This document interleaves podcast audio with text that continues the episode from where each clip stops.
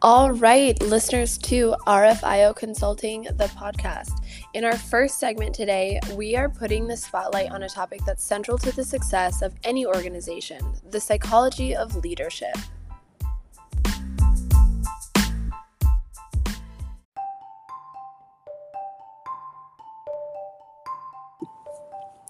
So, to me, leadership is not really about holding a title or the fact that you're the one really making decisions at the end of the day, and especially not having the corner office. It's really about understanding the intricate dance and really the nuances between individuals and guiding them towards a common goal.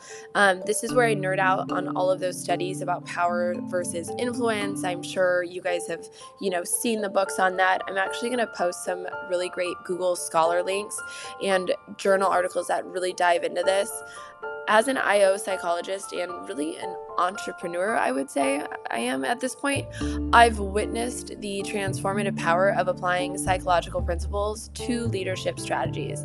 So let's talk about the concept of transformational leadership. This is something fundamental. This approach really goes beyond the t- traditional managerial role. It's honestly about inspiring and motivating your team to exceed their own expectations. Think of it as a journey where leaders that are able to create a vision, ignite passion, and foster a sense of purpose. I call this being aspirational, and I encourage all of my managers when I'm training new leaders, you want to be someone that they want to impress you know the the output that you're going to get the the type of work ethic that you're going to see and really the overall job satisfaction you get from someone who really looks up to their supervisor because they're influenced by them as opposed to you know checking off their to-do list because they just have a supervisor who has power over them can be a night and day difference. And i think that's really really something that we could take a deep dive into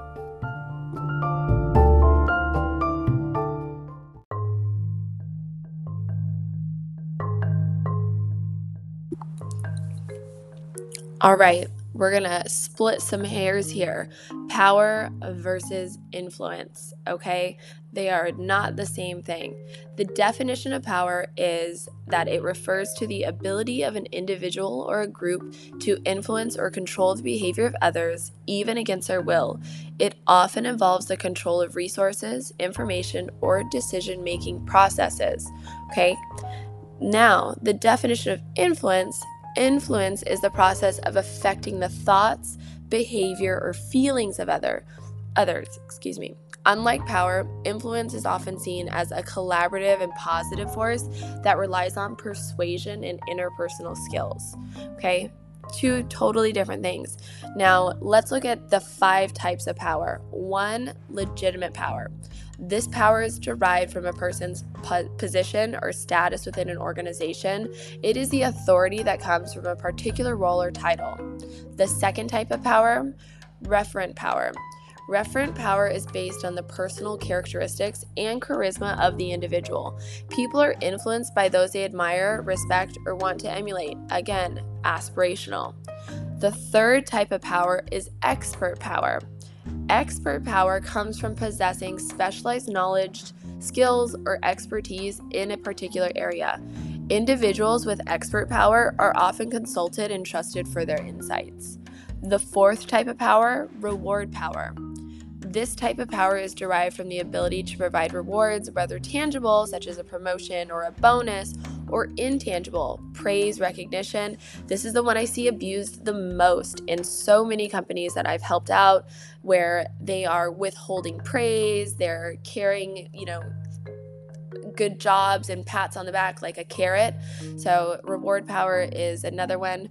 The fifth and final type of power is coercive power.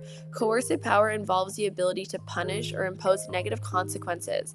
It is the opposite of reward power. So, the carrot and the stick. This is the stick. It can be used to control others through fear of punishment. Now, influence, this is where it gets fun. The five types of really main influence there's rational persuasion, so using logical arg- arguments, facts, and data to persuade others to adopt a certain viewpoint or take a specific action. There's inspirational appeal, the second type of influence, where you influence others through inspiration, enthusiasm, and honestly possessing a compelling vision of the future. The third type of influence is consultation, seeking input and involving others in the decision making process, making them feel valued and more likely to be influenced. The fourth type of influence is collaboration. So, working together with others to achieve a common goal, fostering a sense of teamwork and shared purpose. The fifth type of influence is personal appeal, influencing based on personal relationships, trust, and a genuine connection with others authenticity. So the key differences are really one nature. So power is often seen as unilateral and hierarchical, while influence is collaborative and can be multi directional. So think of the nature of it. The other part and the biggest difference, I think, is source Power is often really derived from formal positions and roles, while influence comes from personal attributes, relationships, or expertise. So having a that beautiful dance, the combination of really not only your you having your role and title but earning it through influence that's what makes a great leader the third key difference that i think i really think is worth mentioning is outcome so power may lead to compliance because of your authority but influence really seeks voluntary acceptance and commitment. So that's the biggest difference there is the the really the commitment that's coming from within. So they're not doing it because of a carrot, they're not doing it because of a stick. It's really internally driven. So, in my opinion, effective leaders, bottom line, combine both power and influence.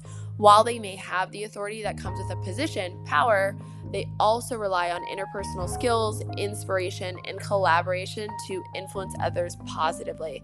So, biggest thing here understanding the nuances of power and influence are essential for leaders aiming to create a really positive and a productive work environment leaders who can balance power with ethical influence build strong collaborative teams and foster a culture of trusted innovation and Absolutely. It does affect your bottom line, it affects your turnover and the overall culture and mood of your room.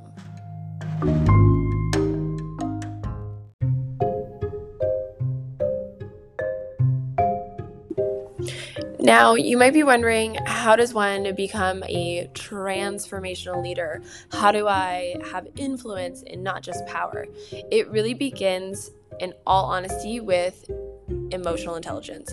Bottom line leaders who understand and manage their own emotions while empathizing with their team members, they do create an environment of trust and collaboration that is above all else authentic.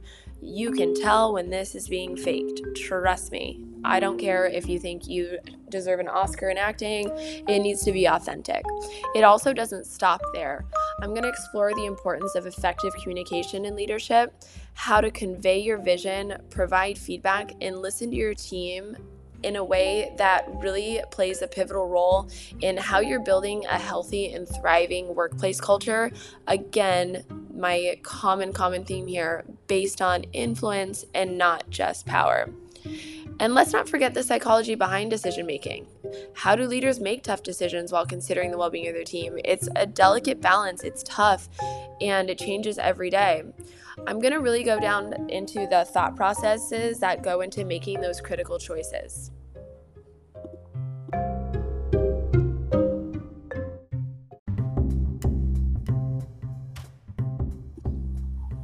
Okay, one of my favorite topics emotional intelligence, EI.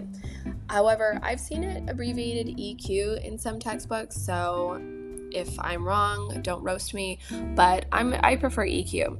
So, emotional intelligence is a critical aspect of effective leadership and it plays a key role in how leaders navigate their interactions with others, that's how they make decisions and manage relationships within the workplace. So, here's the definition of emotional intelligence it refers to the ability to recognize, understand, manage, and effectively use one's own emotions and the emotions of others.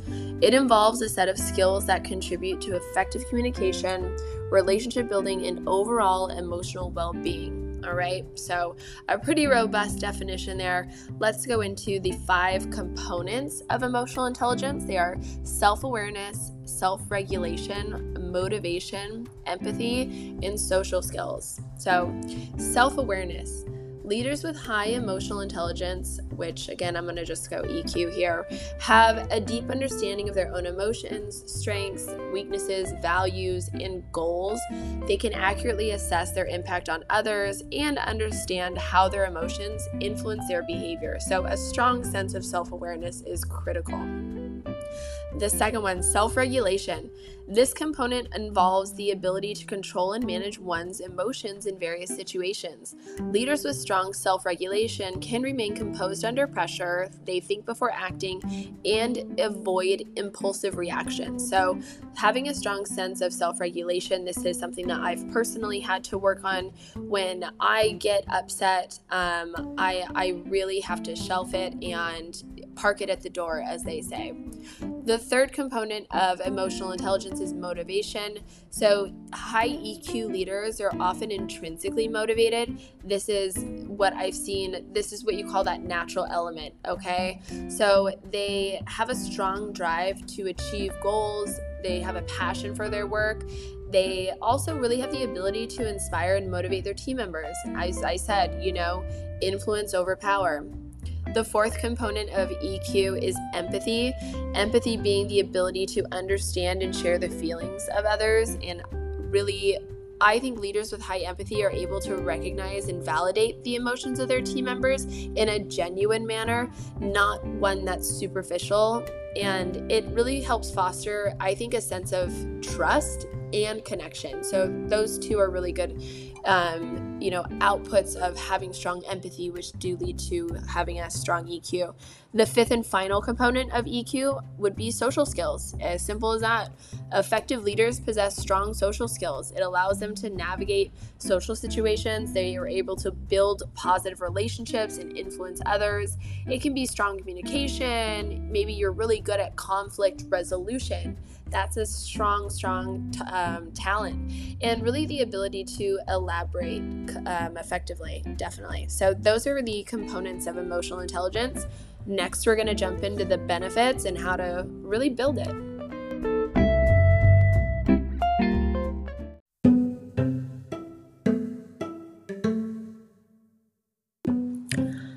So, some of the benefits of emotional intelligence in leadership, there are five that I want to go over. The first one is enhanced communication. Emotionally intelligent leaders are really adept at expressing themselves clearly and empathetically. They also listen actively and understand the emotions underlying others' communication. So, I think that's a big one is really not thinking about exactly what it is they said, but why they said that. Taking it one step further because that a lot of the time is not just a symptom of the problem, but it can lead you to the core problem when really you're just dealing with a symptom. The second one, building trust and relationships, a benefit of high EQ in a leader, building trust in relationships. So, leaders who demonstrate empathy, authenticity, and genuine care for their team members can build strong, trusting relationships.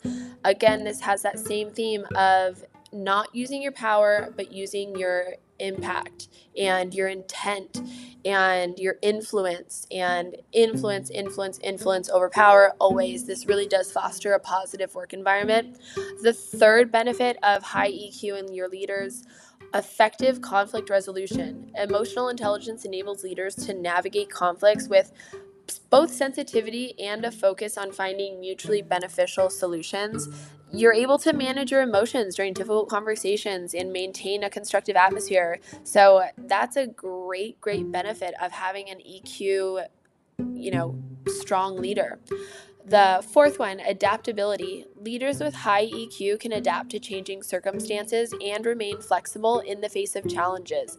They're open to feedback, they can adjust their approach, and really it's based on the needs of the situation. Adaptability, I think, also, again, is circling back on that you know working on it yourself and and understanding that it's a two-way street.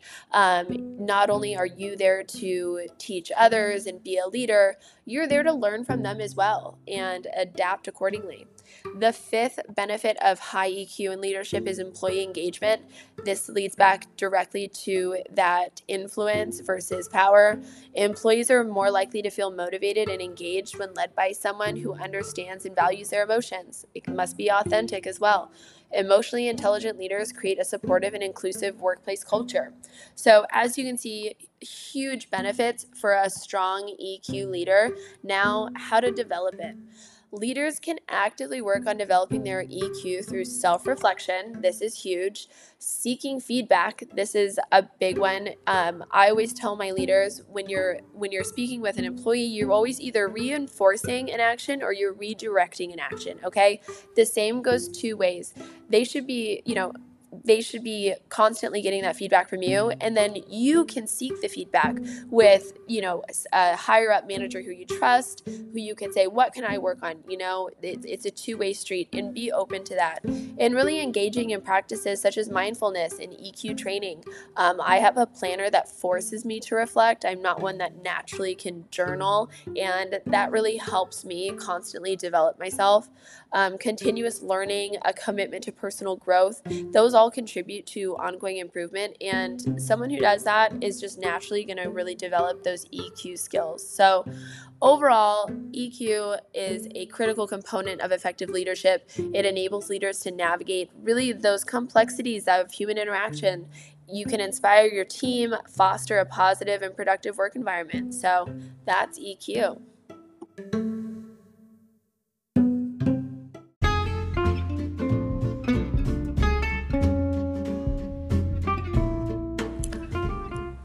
So, as we wrap up this episode, I want to leave you with a nugget of wisdom. Leadership is not a destination, it is a continuous journey of growth and learning. So, whether you're a seasoned executive or aspiring to lead, understanding the psychology behind effective leadership is your key to unlocking the full potential of your team. Trust in yourself and develop that EQ, work on that power versus influence, and you will see an amazing, amazing transformation in yourself and all of those around you. So, thank you for joining me on this exploration of the psychology of leadership. In our next segment, we're going to shift some gears, and I'm really excited to uh, have you guys here with RFIO Consulting, the podcast. Have a good one. Cheers.